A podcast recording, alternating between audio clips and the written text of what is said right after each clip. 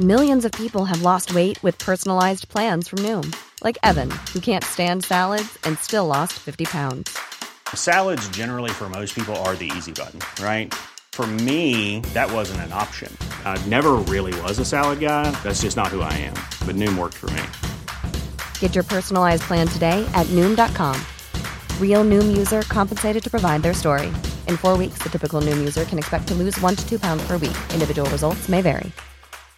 This is Paige, the co-host of Giggly Squad, and I want to tell you about a company that I've been loving, Olive and June. Olive and June gives you everything that you need for a salon quality manicure in one box. And if you break it down, it really comes out to $2 a manicure, which is absolutely insane. It's also so easy to get salon worthy nails at home with Olive and June. The difference between how your nails used to look when you did them yourself and now with the Mani system is a complete game changer. The best thing about Olive and June too is it's a quick dry. Dries in about one minute, lasts for five days, and full coverage in up to one to two coats. Visit oliveandjune.com slash perfectmani20 for 20% off your first system. That's oliveandjune.com slash perfectmani20 for 20% off your first system.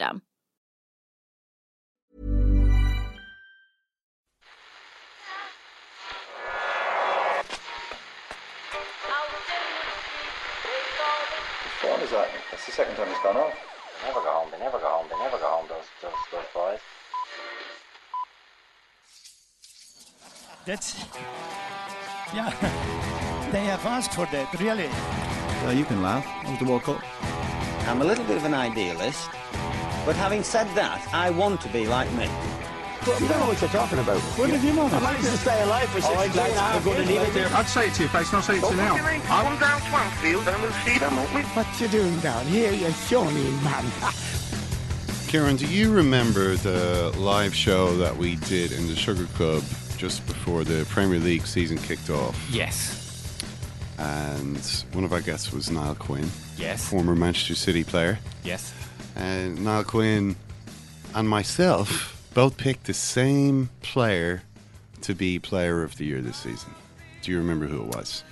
I'm going to say Kevin De Bruyne. Kevin De Bruyne. Yes. Yeah, Jonathan Pearce was doing something weird with his pronunciation of, like, maybe 40% of the time while saying Kevin De Bruyne's name. Bruyne's. It's just one of those names that's difficult for us to say because we don't really have that vowel sound in English. Okay. But kind of feels to me like that's a bit of a cop out, Ken, to be honest. It is just a vowel sound. Um, I don't think we can just hold our hands up and say, well, can't do that, not Belgian, so. uh, yeah, well, look, um, Kevin De Bruyne, but myself and Quinn went from, and of course we were both wrong because clearly Harry Kane is going to be the player of the year. I mean, Harry Kane needs to do about two more weeks of his current form before he has that in the bag. They're voting now, aren't they, for it? Uh, they do, they do vote a little, a little early. Usually, the key is to be in really good form around Christmas and January, and Yeah. and that's really, so. Maybe Harry Kane has is shooting his bolt too early. Just how many bolts has he got left to shoot? Is the question. I mean, he's. Um, you know, at his, at his current rate, you'd have to expect he's he's running out of bolts. But uh, it's it really is phenomenal to see him uh, week after week doing this. But you know, still Kevin De Bruyne, I've got to say, is pretty good. Mm. You know, I'm satisfied that he's going to be up there on the podium. You know, rubbing shoulders, rubbing elbows with Harry Kane, one way or the other. I feel like the you know player of the year prediction. I mean, it's a fiendishly uh, tough business, really. I mean, even in comparison to the who's going to win the league. I mean, I think you can say, you know, you've got a fair idea there. I mean, Kevin De Bruyne could, you know, suffer a horrendous injury, and then that's you and Niall Quinn looking like idiots. Well, that's what's kept happening to him so far. I mean, he hasn't had any really, really bad injuries. He, he, I think his worst one was uh, in his first season in City. He missed maybe two months, um, but he's not had any really bad ones. But he has had lots of little ones that have stopped him just when things started looking as though he was he was really kind of getting up to speed. But now, I think that was the biggest game of the season. Uh, Chelsea against Manchester City so far. Um, I think it was the highest level game of the season, and he settles it with an amazing goal um, which is uh, yeah, which I suppose showed. Um, Sorry, did you actually just start the show there by complimenting yourself and Niall Quinn for your exceptional footballing knowledge? well, for both getting it wrong on who was going to be the player of the year. Well, no, I mean, you know, you no, you're you're bigging yourself up there. I'm not. I'm saying we both picked the wrong man, but you know the man that we picked is Nevertheless, is doing quite- okay for uh, himself. Is doing quite well. Um, so yeah, we're going to talk. Um, actually, not about that game today. We'll myself and yourself can talk about that, Kieran, if you want. Um, We'll talk a little bit about the problems uh, that Ronald Koeman is having quite early in the season at Everton, who were beaten by Ireland. Ireland uh, at Goodison Park. What a spark! That's probably Ireland's best display of the year so far. It really is. It's a. It was. It was absolutely incredible stuff. Uh, we're going to also talk uh, to Kieran Canning, who's in Spain, where they've had a pretty crazy weekend. Um, Barcelona playing in front of an empty stadium after the league refused to accept their request to have their game called off.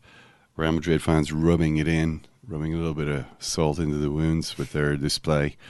Um, at their Sorry, game it's just democracy appears to be falling apart. Uh, could we get a you know twenty four hour suspend uh, postponement of this game? No, No, no, we can't. it does seem rather odd. it's it's I think it's it's bizarre. I think it's scandalous um, that they couldn't recognise that situation demanded uh, you know flexible response. But uh, we will talk to Kieran, uh, who's been in Madrid, sort of um, soaking up a bit of their atmosphere. But first of all, World Service members, you get to skip this next bit because you already know about all of this. I'm having a buzz floating around. Anyone want to knock? Give me a shout. I don't like to name him because, you know, I, I actually think he's a very good writer. But it, it was daft. This was a, a dig at football people who know the game, using statistics uh, to try and undermine people who have eyes, ears, and common sense. What I'm saying is that sometimes the eyes and ears mislead you. The ears, particularly if it's Paul Merson talking to them, might mislead you. This was a, a dig at football people who know the game. You know the balls, you know the stones. Have a proper debate. I'd love to debate him.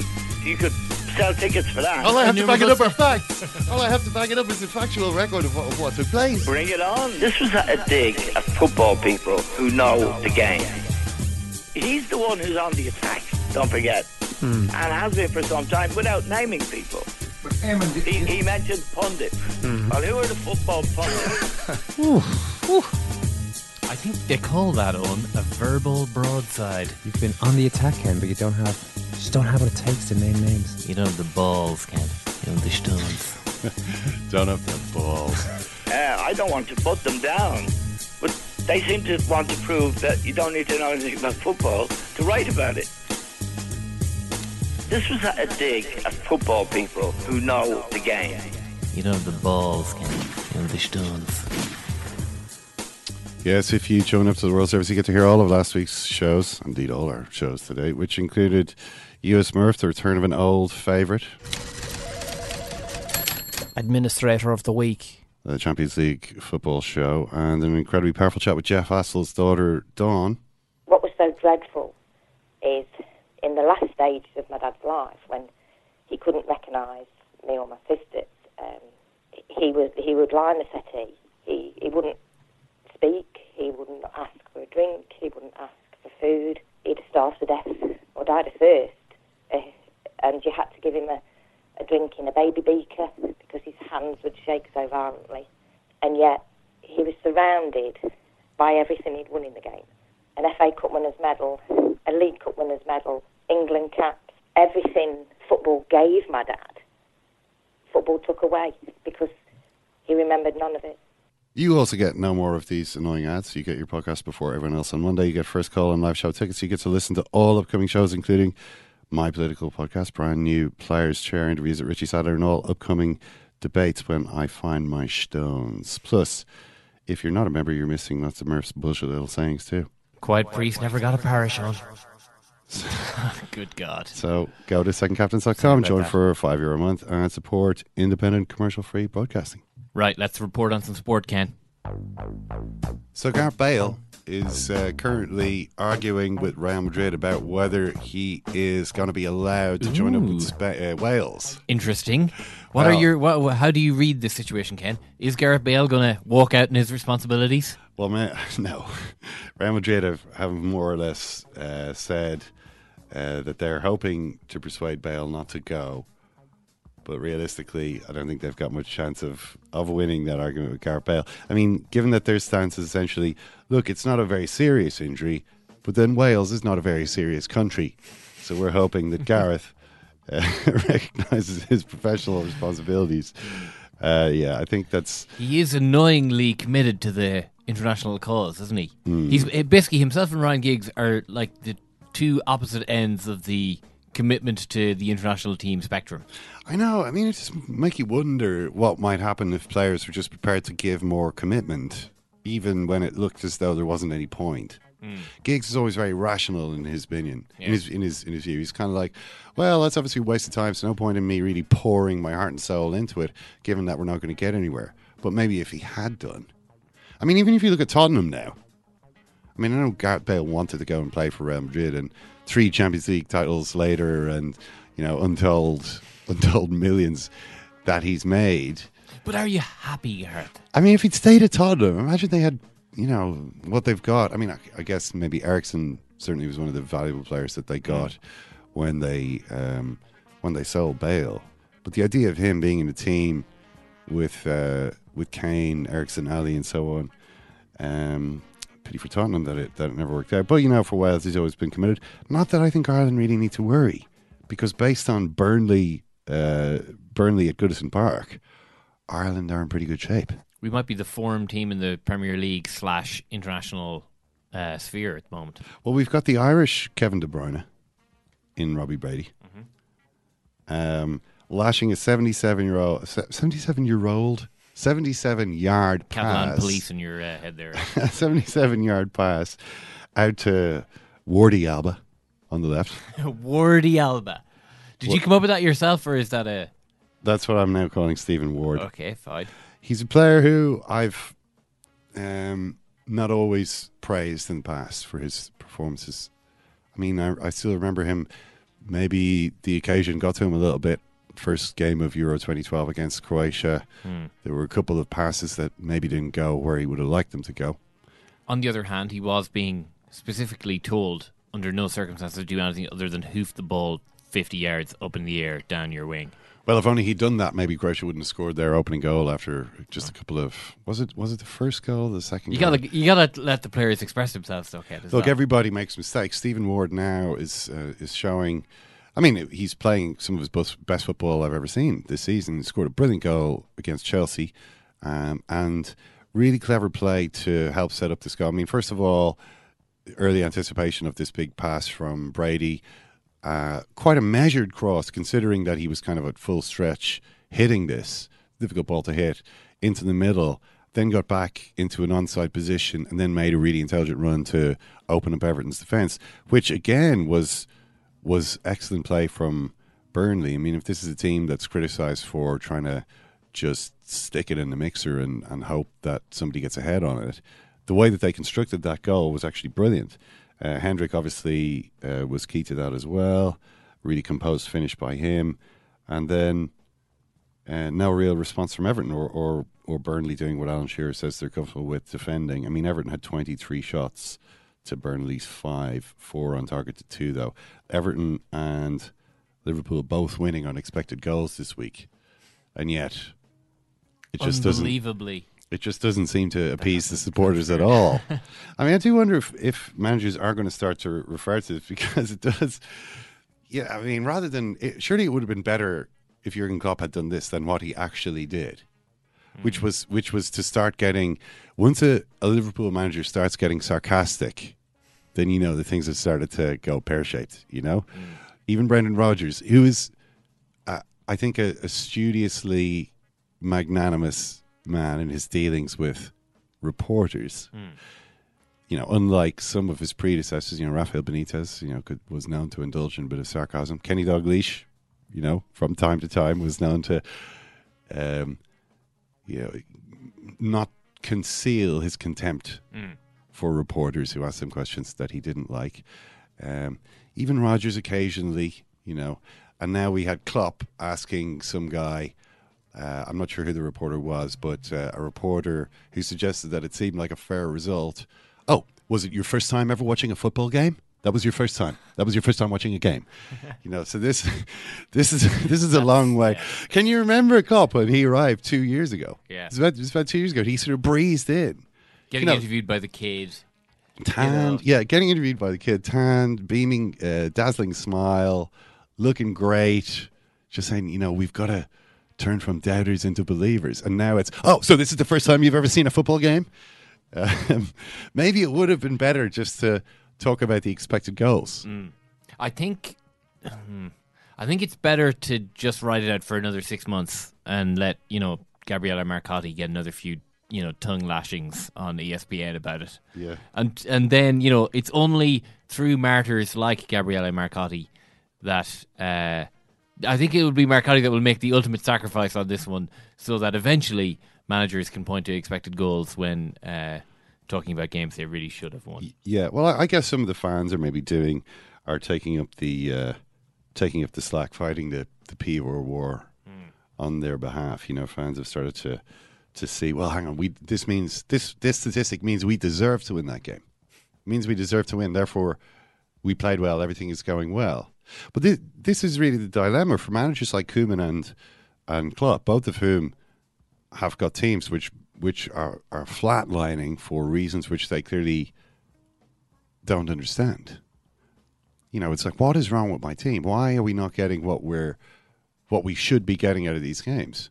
Why um, why do why are we missing simple chances and why do we let in every chance that we give away? these are the, the problems that bedevil these two managers at this time. So the question kind of becomes: I mean, if you can't figure out what's actually happening, if is it is it a case of is there something wrong with my system, or is it just simply we're being unlu- we're unlucky here? I mean, how many times can you be unlucky? So at what point then do you think about should we change what we're doing? Um, and it's particularly a pertinent question, I think, for Klopp at this point because although they have the international break now, which is probably just as well from their point of view, um, from Liverpool's point of view, uh, the next game is going to be against Manchester United at Anfield, which is going to go a long way to determining what kind of a season both sets of supporters think they're having. Because at the moment, Manchester United are a machine. They're riding roughshod over everybody they come up against. Um, although they haven't played anybody higher than who's currently higher than 12th in the table. They've played like you know I think five of the bottom six clubs. You know, beaten everybody heavily apart from Stoke. Um, but there always does remain that question. Okay, you've you're, chewing up a lot of easy teams here, but how's it going to be in bigger matches? Because that was a problem last season. I mean, they didn't really pick up enough points in those matches. There was, there was a very conservative approach in, in most of the big games, and they, you know, they they they. Uh, But it kind of doesn't matter, though. I mean, you know, Red Monday, a repeat of Red Monday is absolutely fine for Manchester United fans. I, mean, you know, like uh, any amount of sterile nil-all draws uh, is probably acceptable as long as they're beating teams four 0 that are in the bottom half of the of the, of the league table. I mean, the the whole league. Ta- the, the whole idea of, of uh, deciding cha- uh, champion by virtue of playing 38 games is that more often than not, uh, as long as you take care of the teams underneath you, you don't actually need to be, you know, Mm. uh, pulling up trees if, uh, in the games uh, against the teams above you. Yeah, and especially if you uh, already have the advantage, as they now do, because they've they've made the kind of early start. The, the, they've made the kind of um, impressive start, which has always been a feature of Mourinho's previous title wins. Um, on each occasion when he's won the league title in England, it's it's been after a fast start that's seen them right up at the top of the table, and from that position, uh, he's good at managing a team that's that's in the lead. You know, I mean, last season we saw a team that was that had you know started badly, thrown away a lot of points en route, and by the last few games of the season, he was kind of saying, "Hmm, you know, this the, the, it's about the Europa League now. Our season, you know." He was cut, so that, so they finished sixth. They kind of puttered to a halt. I mean, if you call, they actually beat Chelsea, which was probably their best result against a, um, a top six team. Uh, I mean, beating the champions at home. But if you recall that game, there was consternation before the game because the team that he'd chosen was kind of, it looked a bit like uh, he was resting players for the game. And it turned out that in the event, Marcus Rashford played really well. Manchester United won the game anyway. But there was definitely kind of an attitude of, well, th- this is gone now, so let's not waste any more energy on it. Whereas now, I think they're in the favoured position of, okay, we're we're the ones in control now. I mean, obviously Manchester City are up there as well, but certainly when it when it comes to the likes of uh, you know uh, Jurgen Klopp's team, um, a draw, a draw, I think for for Jose Mourinho would be would be a favourable result this time because it would prevent them from making any ground back up. I mean, what Liverpool have to do now? The question is whether they should change what they're doing, and they actually did do that against um, Newcastle by playing Daniel Sturridge, which was an interesting choice. Um, you know, the dilemma is do you use Daniel Sturridge, who is who is rated as a really sharp finisher, or do you use Roberto Firmino, who does all the other things that Sturridge doesn't do so well, but doesn't finish very well? What do you do? You go with the finisher or the worker? Your team can't score goals. What do you what do you do? If you take the worker out, that doesn't mean, you know, that, uh, that means that doesn't mean you're just replacing him with a finisher. It means that all of the other work that the team does is at a there's a lower percentage of that work actually culminating Happening. in a goal. Yeah. Yeah, I, I kind of feel that was probably a mistake. I mean, the, in the end, Sturridge actually did get a chance thanks to another Ireland player, Ciaran Clark, who had a uh, Clark and, and Duffy actually both had Uneven. The kind of games you you remi- they they remind you that they are mere mortals. Uh, after all, uh, Duffy a couple of times squaring up to uh, Alexis Sanchez. Alexis Sanchez is a tough player, a t- a tough opponent, one on one. But you know there were there were some there were some moments um, that you hope Shane Duffy takes on board and and maybe learns from. Um, you know, when he at one point he appeared to. I I know that there's a. He, he's facing up to Alexis Sanchez, who is, as we know, is a right-footed player, although useful enough on the left. Duffy uh, more or less shepherded him into an entire empty half of the Brighton penalty area to have a go on his left foot if he wanted. But it was it was a little bit too much. I think Duffy realised that, which is when he picked up the pace and came sort of rushing across Sanchez, who then cut back onto his right foot. Didn't score from that particular chance, but uh, you know it was um, Duffy still maybe acclimatizing Hmm. a little bit. The Clark one was an, was an even worse mistake. I mean, he just he he swung his foot at the ball, missed. Sturridge was in and missed, and so that's the whole point of him being in the team was to score. And so when you don't score, You're doing nothing. it's goodbye. Um, it's it's it's a strange thing with him. I mean, he he uh, he does play well as substitute, but then when he when he starts, he's been terrible. So I don't th- I don't expect to see him starting again. I think for a long time. Um, but if he's not there, the question then remains: who is going to turn the expected goals into actual Hmm. goals? Well, I mean, you know, is are we far away from a revised league table? Just taking in, taking into account expected goals. yeah, I Um, think that's an interesting, at least mathematical uh, uh, question for us to wrestle with. Yeah, well, hopefully, hopefully Liverpool top of the expected goals Premier League.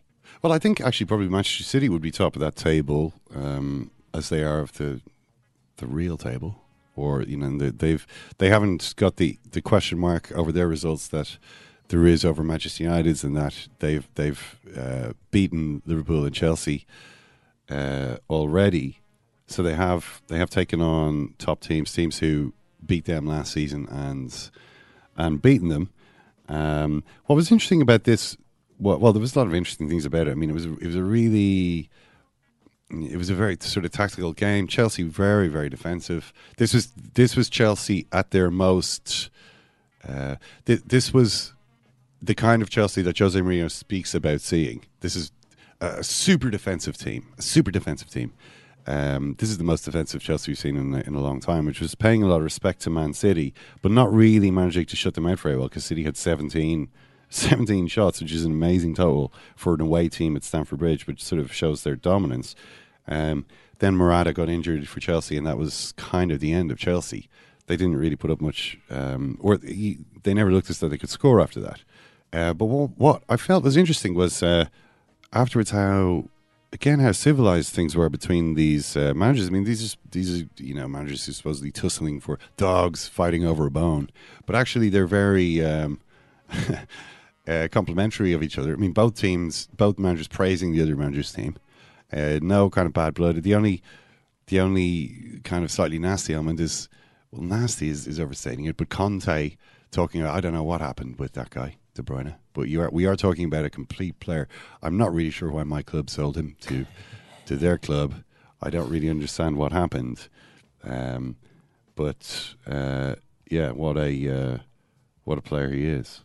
Uh, but yeah, it seemed like a very um, Yeah. generally friendly atmosphere. And not to be harping on uh, the point that you were making last week, but uh, it maybe was a pretty good example of a team setting up to defend, and as a result, not doing themselves that much that many favors from a defensive point of view. Mm. That if you just hand a brilliant team the ball, that's not very good defending. Even though it looks like okay, well we're set, we're organised, but we also don't have the ball, which in the end will come to hurt you against a really really good team. I mean, I think it it might have been different if Murata hadn't got injured. You know, Murata was injured in the first half, and and uh, and then the the thing that Conte did, which was uh, maybe a bit surprising, was instead of using Batshuayi, who's who had scored against Atletico, scored the winner against Atletico, uh, which was an amazing result for Chelsea. Instead of putting him on as a straight substitute, he he went for Willian. Willian, yeah. and it, and if Willian was kind of replicating to a certain extent what Hazard was doing, there was nobody really to lead the line for Chelsea. And they are,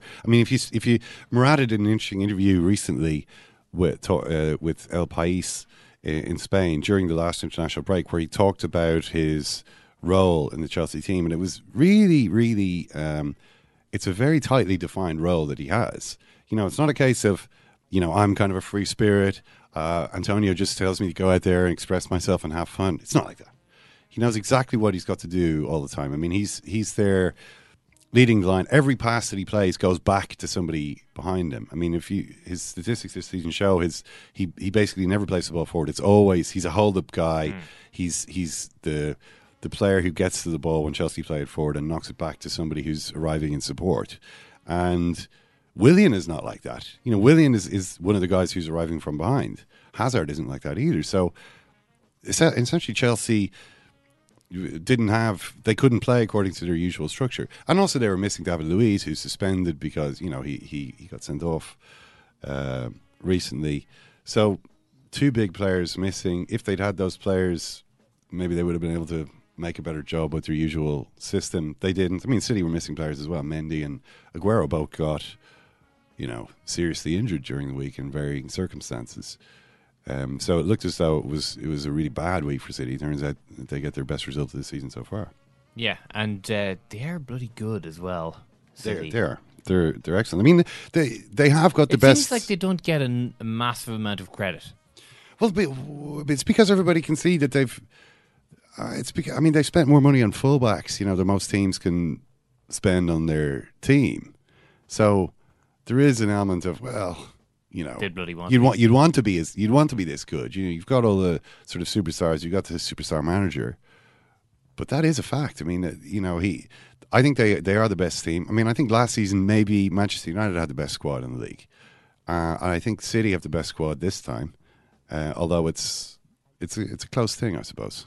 Um, it's a close thing, but I think City are playing the more convincing football at the moment. We still have to wait and see what happens when they play each other.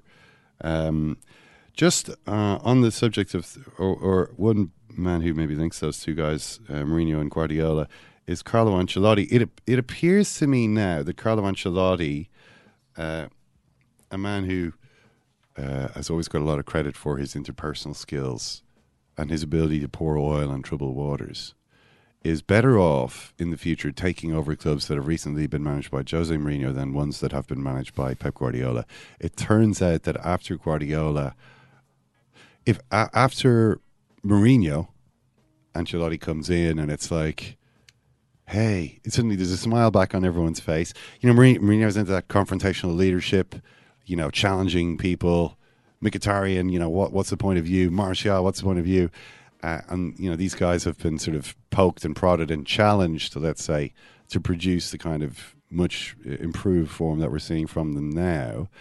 But it is it is an approach that creates a few puts he puts a few noses noses out of joint. You know, Yeah. he, he he makes no secret of it. And confrontational leadership is is literally what he calls the brand. You know, you have to you have to challenge people. You have to provoke performances out of people. Can't make an omelette, Ken.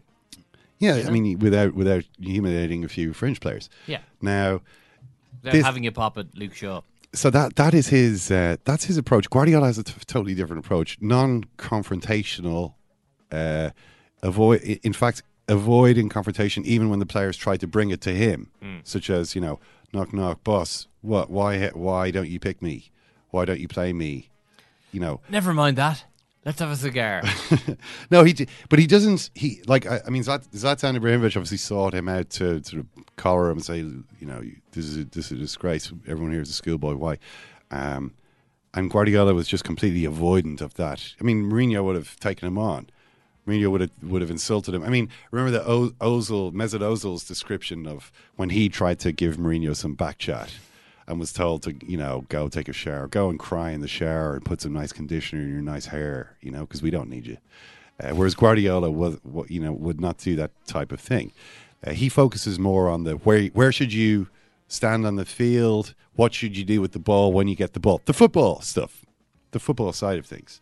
That's what he's really into, and asking a lot of players in training sessions, asking a lot of concentration from them about the ball, uh, thinking a lot about the game, and you know, mentally very demanding somewhat exhausting. Some of the Bayern players were saying they were looking forward to seeing what it would be like working for a different coach. It turns out Ancelotti's the wrong coach. He would be much better off coming into a dressing room where everybody's kind of feeling a little emotionally bruised. You know, people, uh, people, the, a few people have been called rats. There's, there's, there's recently been a rat hunt. You know, and then saying, "Hey guys, you know." Ragazzi, we're all in this together. Let's remember it's all cool, and then just continuing rather than trying to take over from this um, space age type of football like Guardiola's trying to. Because it turns out, I mean, according to Kicker, the football magazine in Germany, um, the Bayern players were organizing secret training sessions without Ancelotti, so that where was like where was it like at the local Astro AstroTurf? Like I don't know. I don't know, but it's it's it's absolutely incredible. Robben, who appears to have been, I mean, Robben, we mentioned last week, you know, wasn't prepared to stick up for Ancelotti when he was asked about him after they lost to PSG. He said, "Look, um, he's quoted by Kicker as saying that his eight-year-old son gets better training sessions at the 1860 Munich youth team, where he is than he had under Carlo." At uh, at Bayern, this is this. It is alleged by Kicker is is something that uh, Arjen Robben's been saying. Apparently, uh, Ancelotti's fitness trainer was like smoking in the in the dressing room, which which again, I mean, Ancelotti's fitness trainer smokes. I'm not surprised to hear that. Is it a big deal? It wouldn't have been at a lot of the other places Carlo's been. At Bayern Munich, yes, big deal. People don't like that. Um, so it's just it's just an amazing uh, trashing actually of of Carlo's credentials. This hasn't happened to him before in his career. Um, from a team that seems very, uh, you know, uh, suddenly directionless. You know, after after this very intense regime uh, that they had under Guardiola went, they sort of seem to have got addicted to this high intensity stuff and can't reaccustom themselves to something a bit more, you know, normal. Uh, as as as Ancelotti uh, might see it.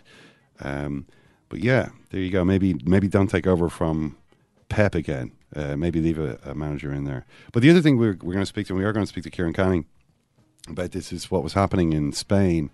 Obviously, incredible scenes all day from. Uh, from Barcelona, from elsewhere in Catalonia, as the police tried to stop this vote that was being organised, um, uh, the the independence vote that was happening in Catalonia, and, and the police response was unbelievably heavy handed. I mean, there's footage of them battering old women on the street, which, I mean, it's just it's, it's yeah, astonishing. it was to think, extraordinary to watch it yesterday. What are you doing? You know, and, and we we. I mean, Barcelona played in front of an empty stadium um, because they wouldn't let them call off the game. We get Kieran's view on, wh- on why that happened. It was it was quite weird to be able to, to watch a Barcelona game and hear them all shouting to each other. Um, seeing Luis Suarez incredibly angry, almost crying at the end as he tries to get his his clearly badly injured frame to obey his what he wants it to do. Um, he looks to be in serious trouble. As I mean, he can't. He can barely. move. He's dragging his right leg, Mm. um, and yet still played. Well, he played until the end, until he actually walked off a minute before the end of the game, uh, having torn his shirt off uh, in frustration at missing a chance in injury time. He ripped his shirt like the Incredible Hulk, then realised, I don't have a shirt now and I can't go back in the field. Um, so a bit of frustration from him. But we've also got just a short clip of Gerard Piqué. He's not speaking English here, but you can hear his emotional state. No habido ningún acto de, de agresión y, y, han tenido que venir la Policía Nacional y la Guardia Civil para, para pues, eh, actuar de la forma que han actuado. ¿no? Eh, yeah, so you could hear Gerard Piqué was crying there. Um, he obviously is, is deeply affected by what's been going on there. I mean, what he was saying, um, you know, this has been my one of my worst experiences. Uh, the president of this government, the Spanish government, that is Mariano Rajoy, the Spanish prime minister, goes around the world without even knowing how to speak English. That's his level. I thought they would try to stop the vote in a peaceful way. Everyone has seen it. They've made things worse. It's one of the worst decisions by Spain in 50 years. They've separated Catalonia and Spain more. There will be consequences. Um, you know, he says, I'm proud of the Catalan people, their behaviour. There was no aggression, uh, but the police and Guardia Civil have come here to act as they have. Um, the Partido Popular, which is the ruling party in Spain, have made the people of Spain believe the Catalans are the bad guys, but it's not like that. We just want to vote. And then he talked about the Spanish national team. He's a World Cup winner uh, and European Championship winner with Spain. Um, he says something quite interesting here, I think. He says, going to the national team is not a patriotic thing. You go there to perform at your best. You go there to try and win. So, a lot of us, I, I think, probably still think that international footballers are kind of, you know, mm. and some of them are. To be fair, you see, some of them are saying, "Oh, to play for my country." That's the thing. Piqué is saying that to him, it's never really been about that. It's about this is the best team. This is the this is the best international team. Um, and I want to go there and show what a good player I am, rather and than win World Cups as opposed to exactly your country. Right, but it, you know, if the Spain coach or anyone in the federation believes that I'm a problem, I will step aside and quit the national team before 2018. So um, that's uh, pretty dramatic stuff from him. I guess we can hear a little bit more about this story with uh, Kieran Canning in just a moment. What you What are you saying? You just a phony, man. This is just for. Act i admit I don't look like the athlete of the day supposed to look. This ain't wrestling. This ain't the WWE, baby. My belly's just a little big. My hand is just a little big. This is just an act that you're doing. You should be an actor. But brother, I am bad and they know I'm bad. I'll never do that. There were two bad people. One was John Wayne and he's dead, brother. And the other was right here. You can, you can run around like you a preacher and all that you want, but baby, I promise you, I will baptize you. Kieran, just wondered first of all, I know you were at the Madrid game last night, but the Barcelona game obviously took place behind closed doors, a weird spectacle. Um, I wonder what you made of the decision of the league not to allow Barcelona to postpone the game, and then Barcelona's decision, rather than play the game with a with a with a full stadium and an angry crowd, to play it in front of uh, empty stands. Yeah, so Barcelona were caught in pretty awkward situation yesterday. Uh, as you say, La Liga refused the request to, to cancel the game, which, although from outside Spain might have seemed like the logical decision, it was very much the expected thing uh, in Spain because Javier Tebas, the uh, president of La Liga, has been very outspoken um, in his remarks over the past few years against Catalan independence. He's the one that's threatened uh, that that Barcelona will be able to continue in La Liga um, in the in the case that, that, Catalonia does manage to get uh, manage to get independence. So I think it was kind of expected that La Liga were going to refuse the request. Although it has to be said that La Liga did say that they they may have agreed to cancel the game if the security services um, and the police there had said that it was it was too insecure that it was impossible for the game to go ahead.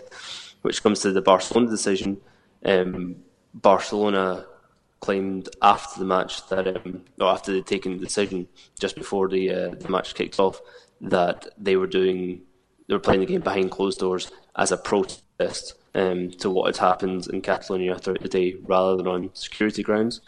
However, um, whilst it was still up in the air uh, in terms of what Barcelona were going to do, there was um, certain Barcelona fans groups that threatened to um, do a, a peaceful pitch invasion as they saw it to, to, sort of disrupt the game, not in a violent way, but um, to sort of make their point against um, against what was happening.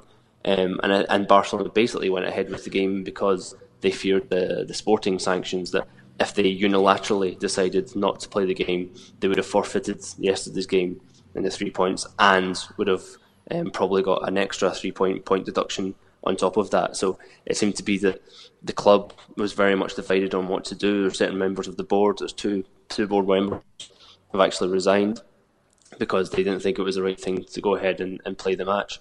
Um, and they were kind of stuck between doing what they, they thought was right on a sort of uh, institutional, symbolic level, and the sporting side that if they cancelled the match, they could they could lose six points.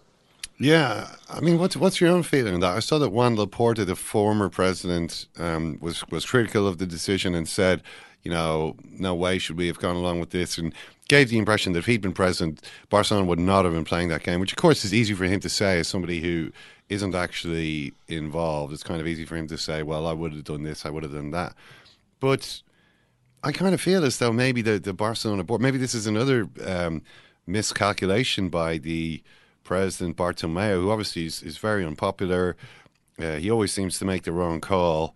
And given what was happening in, in the city and how huge this issue had become, um, simply to go out there and obediently play. I mean, uh, the idea that this was a protest is is even more curious. I mean, I can't imagine that the, that the that whatever protest they're making by playing in an empty stadium is as powerful as whatever the fans would have been able to say if they'd been allowed in.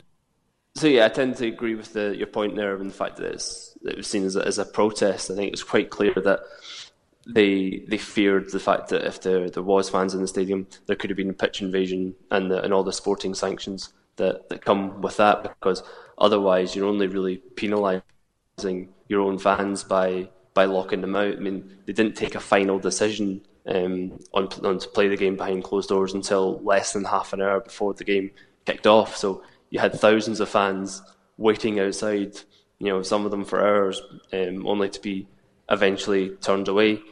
As to whether Barcelona made the right decision or not, um, I've been very critical of Bartomeu on, on other things. I think on this issue, though, it's a very difficult one for Barcelona because they constantly have to, to walk a, a fine line between their Catalan base and and their, their fans in, in the rest of Spain. And even within that Catalan base, I think that sometimes from outside Spain, it can give the impression can be given that you know there's a, a resounding majority in favour of Catalan independence, and at least until yesterday, that wasn't really the case. And most polls give it more or less about 50-50 or, or slightly one way or the other. So the, even within that, that, Catalan support, there isn't an, an overwhelming um, support for, for Catalan independence, and that's why the club um, has always positioned itself um, that there should be a right to self determination, that there should be a referendum and a binding referendum, but that they haven't come out openly in favour or against independence. What about in, Madrid, uh, Kieran? Were you were last night? Real Madrid were playing, uh, and I saw some footage of. Um, you know they're they're chanting "Viva España" and, and it was just a sea of Spanish flags in the twelfth minute. I'm not sure if there's some particular significance to the to the twelfth minute there, but it certainly seemed like um, you know, Spanish fiesta night at the Bernabeu, as though the crowd that had come to support Real Madrid wanted to uh, make their feelings known on the on the whole Catalan issue. Yeah, I mean, I think the club actually facilitated this because on the on the seats there was sort of um, placards with a Spanish flag on it, and they were told to hold up in the twelfth minute. There was no, as far as I'm aware, at least there was no there's no historical uh, meaning in the twelfth minute. It was just on the placard that said that the fans were the twelfth man, you know, and this and this is why uh, they hold up the, the Spanish flags. But yeah, there were certainly. I mean, Viva España is not something that's that commonly sung at the Bernabeu, and you know, it was a, there was three or four renditions of it last night, and there was far more Spanish flags than than you would get at a, normal Real Madrid match. Now, part of that may be also that. Um, the Madrid were playing Espanyol, which is a, also a team from, from Barcelona, albeit one that, that tends to to politicise itself even even less. Um, but certainly, I mean, obviously, it's been the dominant topic in Spain for, for weeks now, and especially yesterday. Um, and you saw protests across across Madrid. Some, for example, in, in the centre of Madrid and in, Sol uh, Square, coming out to sort of defend um, the, the, the people of Catalonia against the police brutality, but you also saw plenty of demonstrations, you know, pro pro Spain or pro Spanish, uh, the unity of the unity of Spain um, demonstrations, and that was certainly the case at, at the Bernabeu last night. Yeah, I mean, I wondered when when you saw that crowd around Madrid, and you know some of the crowds, as you've you've mentioned that there have been different demonstrations in Madrid. I mean, I've seen you know both people festooned with with Spanish regalia, and then people protesting against the police brutality. So it's not it's more complicated than simply you know Madrid against Barcelona. So these are two opposing cities is much more complicated than that. That's not really the type of city that Madrid is. But there were plenty of people clearly at the Bernabeu who who you, you could see were were on one side of this, which is to say the anti-Catalan separatists maybe maybe even in the circumstances of yesterday, the pro police side. And I wondered if you if when you see so many people, you know, waving those flags and singing that song, if if that if that kind of explains some of the logic of what the Spanish police have been doing in Catalonia, because it seems insane. You know, watching it from outside, it's it's it's like what are they what are they doing? This is the craziest thing they could do. I mean, everybody can see when you're when you're beating up old women on the street. It, you know, this is not uh, this is not really a very good look for the Spanish state. But when you saw that, you know, there's certainly some enthusiasm in in other parts of Spain to see uh, the Catalans crack down on, and maybe the government was um, maybe part of why they they had such a repressive response was to appeal to these people.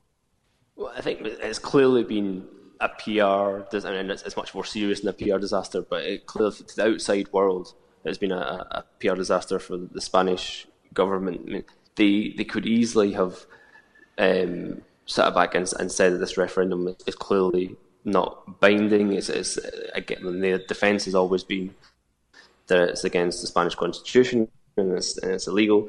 Um, and that I mean I think to a certain extent what you're saying is right in that they the until yesterday. Um, and I think this is this is where the, where it has been such a, a catastrophic error on the part of the Spanish government and, and the police. Till yesterday, the vast the, the vast majority of the opinion within Spain, outside of Catalonia, was very much that what the Catalan uh, separatist forces or separatist politicians are doing is illegal. That the, the, the, charges should be brought against them as they were.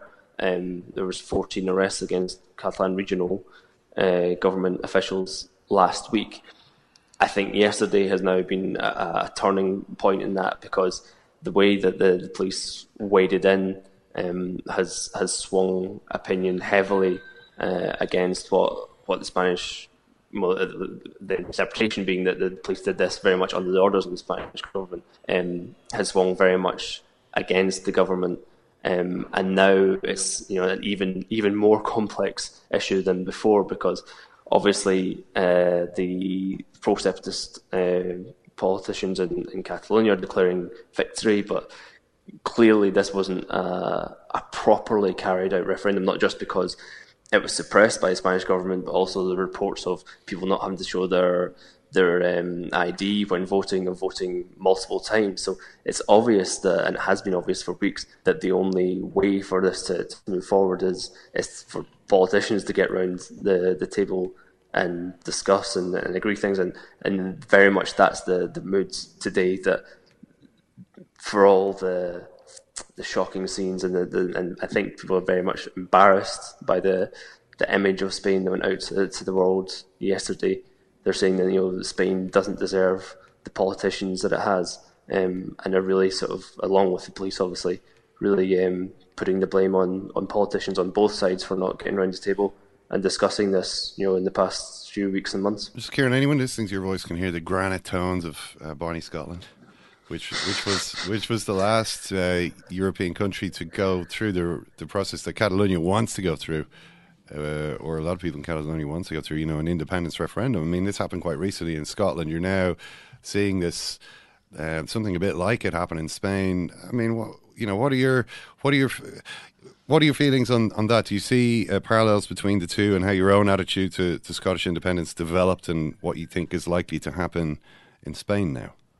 Well, from what the, one clear lesson I, I think I can see is that in the process of the campaign for Scot- and both sides in the Scottish independence referendum, there was a clear swing towards the yes vote um, for independence um, because of the campaign. And even though it ended up 40, 55 45 against, I think that result was much closer in the end than than most people thought it was going to be until the final the final few weeks of the referendum when the polls really really started to get close.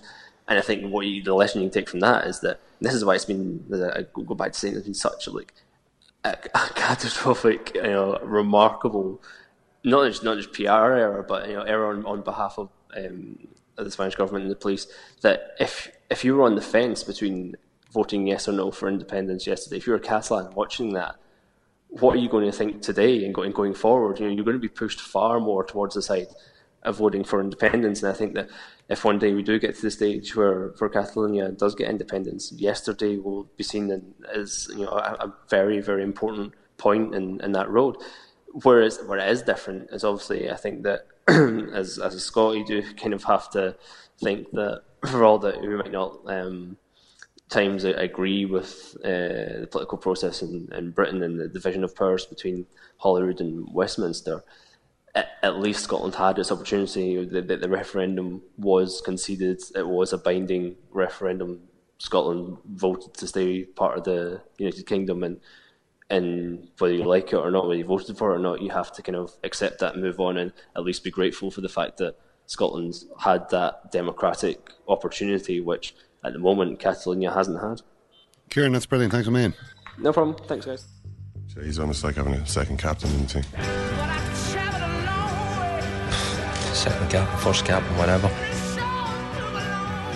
Richie Sadlier's here. Richie, how are you? How are you, lads? How are you, lads? Richie, how are you, lads? How are you doing this week? I'm marvellous. Look at the joy on my face. Look how happy I was. What the fuck happened? no, really. You know, what happened? When John was young, everyone in the city knew about it, but no one had seen it. You know? It is not war and death and famine. It's not that at all. It's the opposite of that. It's persuaded of the world outside of that. That's why sport's important. Yeah, I mean, just the, the whole thing about Catalan independence has never really managed to capture the imagination.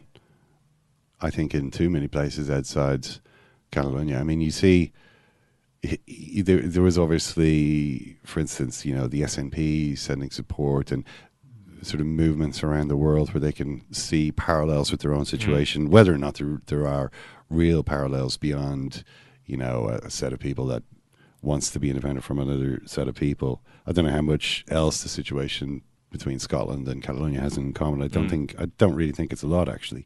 I think one of the main reasons for it is that Catalonia is is Catalonia does not seem like an oppressed region. Mm. I mean, if you've ever been there, yeah, yeah, it's a rich, it's a rich. You made a point, uh, yeah, yeah, you made a point in your Irish Times piece this morning about uh, it basically that Catalans are richer than the Spanish average and so this is not, you know, oppressed uh, people, you know, the smaller nations of the world, uh, an oppressed nation trying to uh, secede.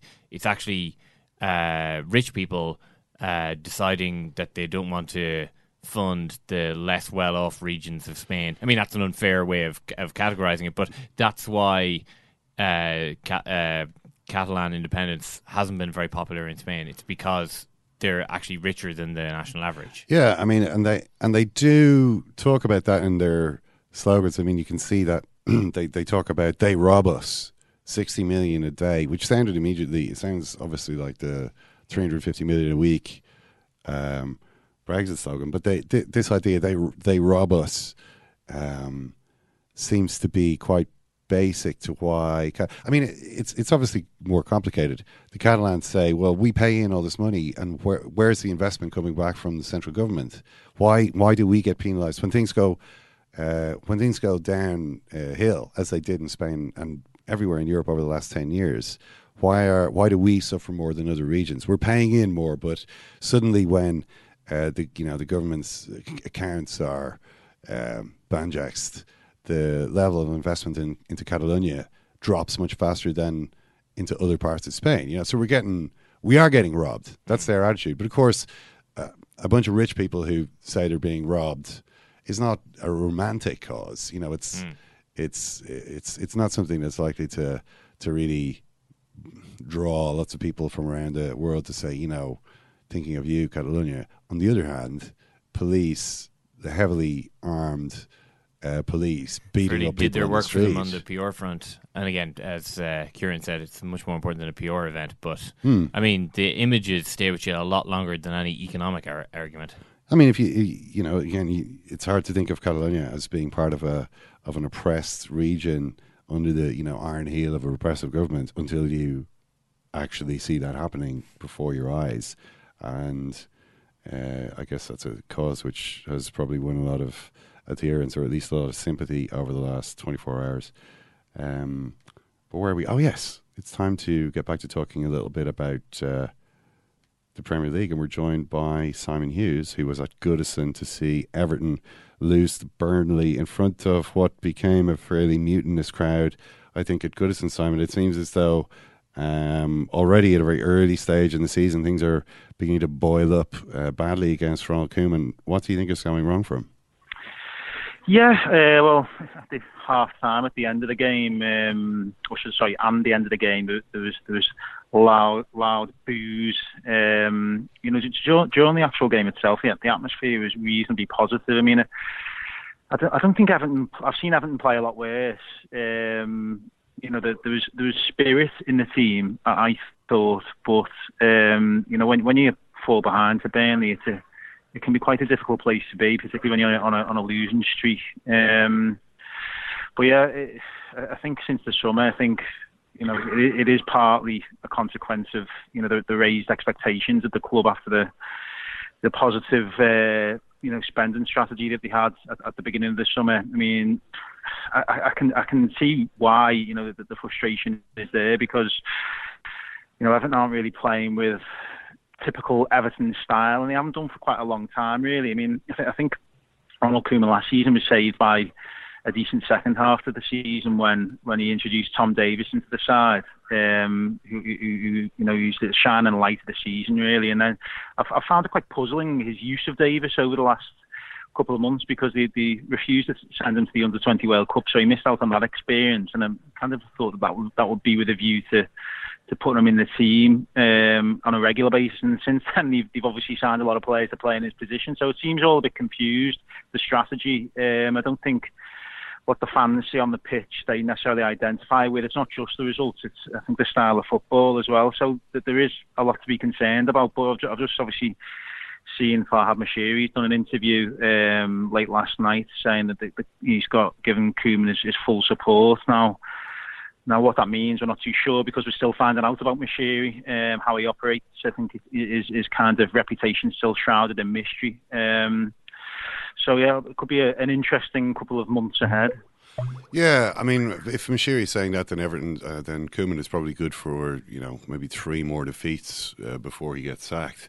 I mean, what what do you think of the actual team that he's trying to build? I mean, they bought quite a few players over the summer, but maybe they bought some similar sort of players, guys who are good in attacking midfield, not the paciest, but guys who are good at picking out a pass. How does Koeman put all these players together in the field? What is the basic structure of the side that you know his Everton side looks like in his dreams? Yeah. Yeah, well, it, it, at the moment it looks like a deeply flawed team. Um, you know, I suppose, the goalkeeper, the, the new signing of Jordan Pickford, has been the, the singular positive of the season so far. So far, even though he hasn't been outstanding, you can see that he's an improvement on what was there before. Um, you know, the, the, the problem that you've got, I think, it, it stems from the centre forward position because uh, th- th- there isn't really much to aim towards. I mean, it's strange that we're having a the same conversation about Wayne Rooney that we had maybe 12 years ago when he was a, a teenager. The Koeman doesn't seem to really understand where his best position is. Um, you know, and it's been long accepted that Rooney can't play up front by himself, so he's never going to be a direct replacement for Lukaku. Um, you know, there's there's a lack of width in the Everton team. There's a lack of pace. You know, uh, coupled with the the, I mean, one oversight I think is is is um, obviously not dealing with Seamus Coleman's absence because he does give the team width and pace from from fullback. And you know, it was known that he, he wasn't going to be around for at least the first half of the season. Koeman's response to that has been to sign Cuco Martina, who's just not, you know, he's just not off the level, really. If we're being honest, um, you know, he, he looks out of his depth. So there's no width in the team from any area of the pitch. You know, they're, they're making mistakes at the back as well. Um, I think individually the signings that they made last summer were, were, were pretty good ones, but as, as you said, they've kind of saturated an area of the park where they're, they're, they're pretty healthy already. Um, so yeah, there's a lot to sort out really. I mean, it, it, was puzzling on Thursday night why you know there was no width in the team. Uh, this was Thursday night against Apollo Limassol, and, and on the bench they had you know three wingers. So again, I can't really understand that thinking. Um, you know, Nico Vlasic looks like a, quite a good sign, and he, you know, he's got that kind of thrust in his game. But you know, to be expecting him to to kind of provide all the answers after a month of you know signing from Hajduk Split, I think is a bit much. So, so yeah, I mean, I, I think um, I think there's a lot of work to do there. There, there is generally sort of a bit of um, discontent uh, on Merseyside mm. at the moment with the two Premier League clubs. Um, mm. In Koeman's case, do you think he's maybe entitled to a bit more patience from the supporters? I mean, do you think that he's done enough since he's taken over there, um, such that when he does hit a a kind of a hit the skids to an extent that people should say, look, you know, maybe the team's been unlucky, maybe it's taken time to get together, maybe we should continue supporting uh, the manager rather than rather than demanding a replacement after what is it seven Premier League games. I think I think the biggest problem with Koeman is that he was always kind of viewed as you know from the very beginning as as a short term manager. Really, he might do two or three seasons and then move on. So. I think maybe the goodwill towards him, you know, is, is is less as a consequence of that because it was never really felt like, you know, for him that Everton would be a, even a medium term destination, whatever whatever constitutes longer medium term in football. Now I'm, I'm not really sure what, what that is, but um, you know, last season, if you assess last season as a whole, it was quite a disappointing season really for Everton. I mean, up until Christmas, it, it was I was at most of the games at Goodison, and it was pretty depressing really. Um, the football, and as I alluded to before, the that was rescued somewhat after they got knocked out of the FA Cup. They were miles away in the league by the introduction of, of some young players. Now those young players have kind of been taken out of the team again. Um, I mean, there are mitigating circumstances. They did have a really tough start to the season. You know, there couldn't have been any tougher. When I saw the fixture list, I thought, oof, you know, if if he if he doesn't if he doesn't pick up at least one or two wins from that, you know, the pressure's going to mount. Now he hasn't been able to pick up anything. He's been hammered, you know, in in in, um, in a couple of the fixtures and in Europe as well. That's another concern. I mean, it might not seem to matter. Um, you know, the, the the Europa League, but I think it does. You know, to Evertonians because you know, Everton haven't won a trophy in, in such a long time. So when when there's a, a trophy there, you know, to, to, to have a go at and, and to to lose so heavily to Atalanta, Atalanta, and then to, to perform so poorly at home to, to you know um, uh, you know the third best team in Cyprus essentially. Um, you know that that adds to the concern. So I can't understand why Evertonians are feeling this way um, about the team at the moment because. Um, because yeah, I just, I just think that he could have expected a little bit more, um, particularly you know having sold Lukaku and not sourced uh, a replacement at all, really. Um, I mean, Sandro Ramirez is, at the moment is looking like a five million pound signing, to be honest. Um, so I, I, think I think Steve Walsh has got to take some responsibility for this as well. Um, you know, he's in charge of the recruitment. Um, but again, you know, this is where responsibilities blur in, in football now, and it's it's similar to Liverpool as well. Yeah, you're right. I think what you said at the beginning there that that um, you know the recruitment at both Merseyside clubs has been has been flawed, uh, flawed if not poor uh, this summer, and and now we're we're seeing that. Is it really a surprise that Everton are in this position? Is it really a surprise that Liverpool um, aren't picking up points in, in certain games? I don't think it is really. Um, one of the pleasing things about this game, from an Irish point of view, is how well some of the Irish international players were combining, and they they kind of uh, uh, were 75% of the opening goal uh, between Brady Ward and, uh, and Hendrick. They all seem to be doing quite well ahead of the international break, which is good for Ireland. But you, you I mean, when you were writing about the game, you mentioned that you know Burnley were good. Uh, I mean, they, have already drawn away to to Liverpool. They've beaten Chelsea away.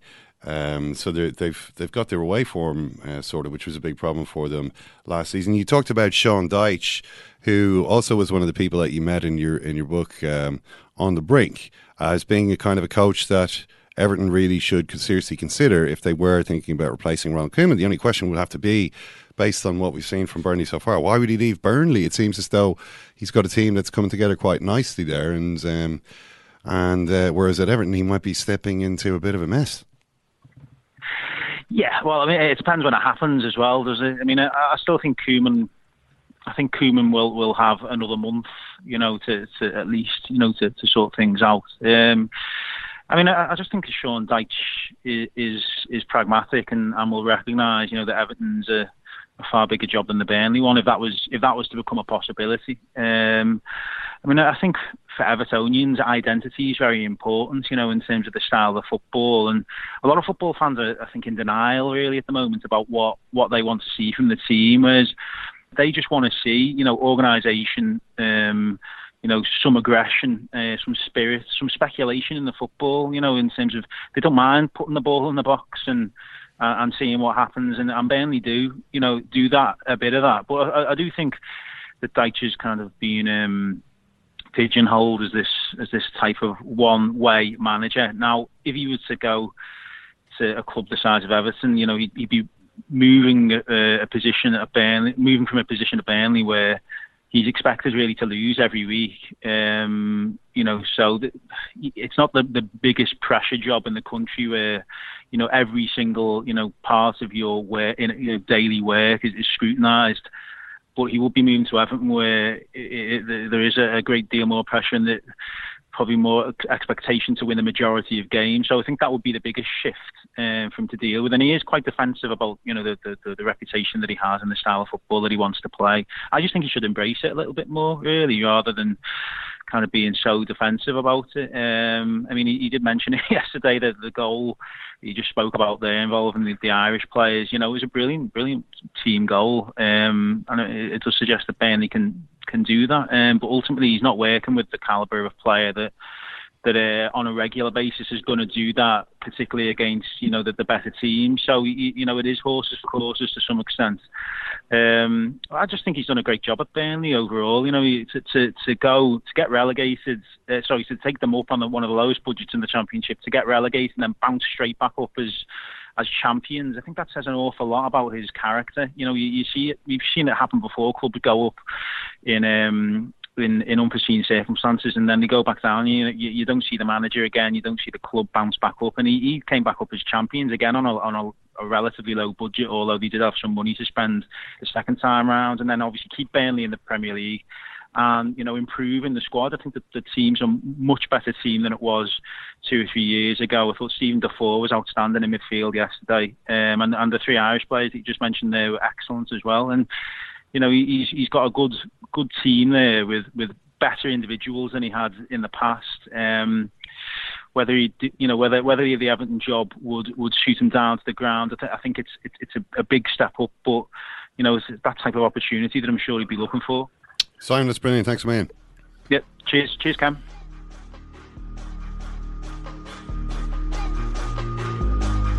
That might mean, you know, aiming for utopia, but that is the way I am. I'm a little bit stupid regarding this type of thing. I'm a little bit of an idealist, but having said that, I want to be like me.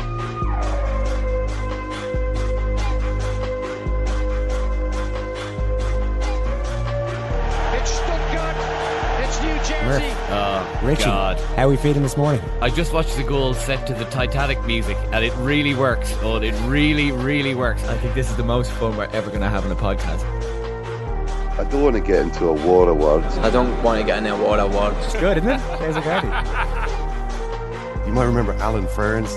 Did you I used to- Alan yeah, Ferns, yeah. red-haired guy, yeah. Yeah, yeah. Me and Alan Ferns had a fight once in the in the Guinness uh, swimming pool dressing room. Oh, on Watling Street there.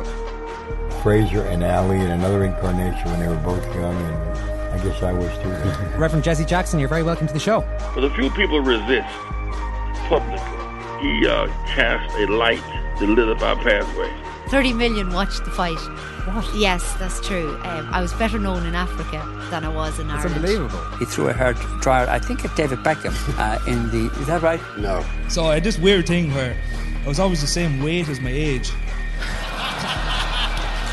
Holy shit, Ken Murph, it's US Murph. Round of applause for US Murph. He's, he's, that's him. Kehoe's, right? Upstairs at Kehoe's. Kill us, everyone, but that's fine. Oh my word. Oh. Tell us, talk us through that, Steve. I think we know what's happened, but talk us through it. Oh, just saying. Sig Thorson is the old.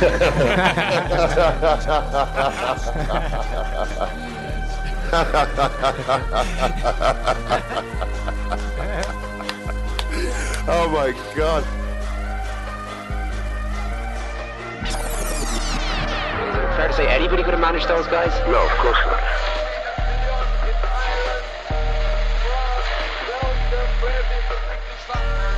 He was about 12. Everyone in the city knew about it, but no one had seen him. Look how happy I was. What the fuck happened? No, really. What happened? What happened? It is not war and death and famine. It's not that at all. It's the opposite of that. It's to persuade us of the world outside of that. That's why sport's important.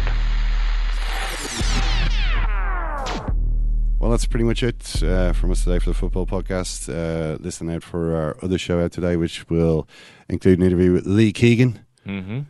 um, on the, the cheating controversy that has gripped Gaelic football. You know, Yeah. We, we ma- you managed not to talk to him too much about Jim Connolly as well, so for that we should be thankful. Diarmuid Connolly. Yeah, well, I mean, uh, there seems to be one rule for Diarmuid Connolly, one rule for everyone else, based on what I've seen, uh, based on what I've seen from the GAA Championship over the summer. But yeah, uh, uh, there will be uh, that chat with Lee and some other stuff. So listen out for that. And in the meantime, thank you, Kieran. Thank you, Ken. And thank you, Simon. And thank you for listening. And talk to you tomorrow.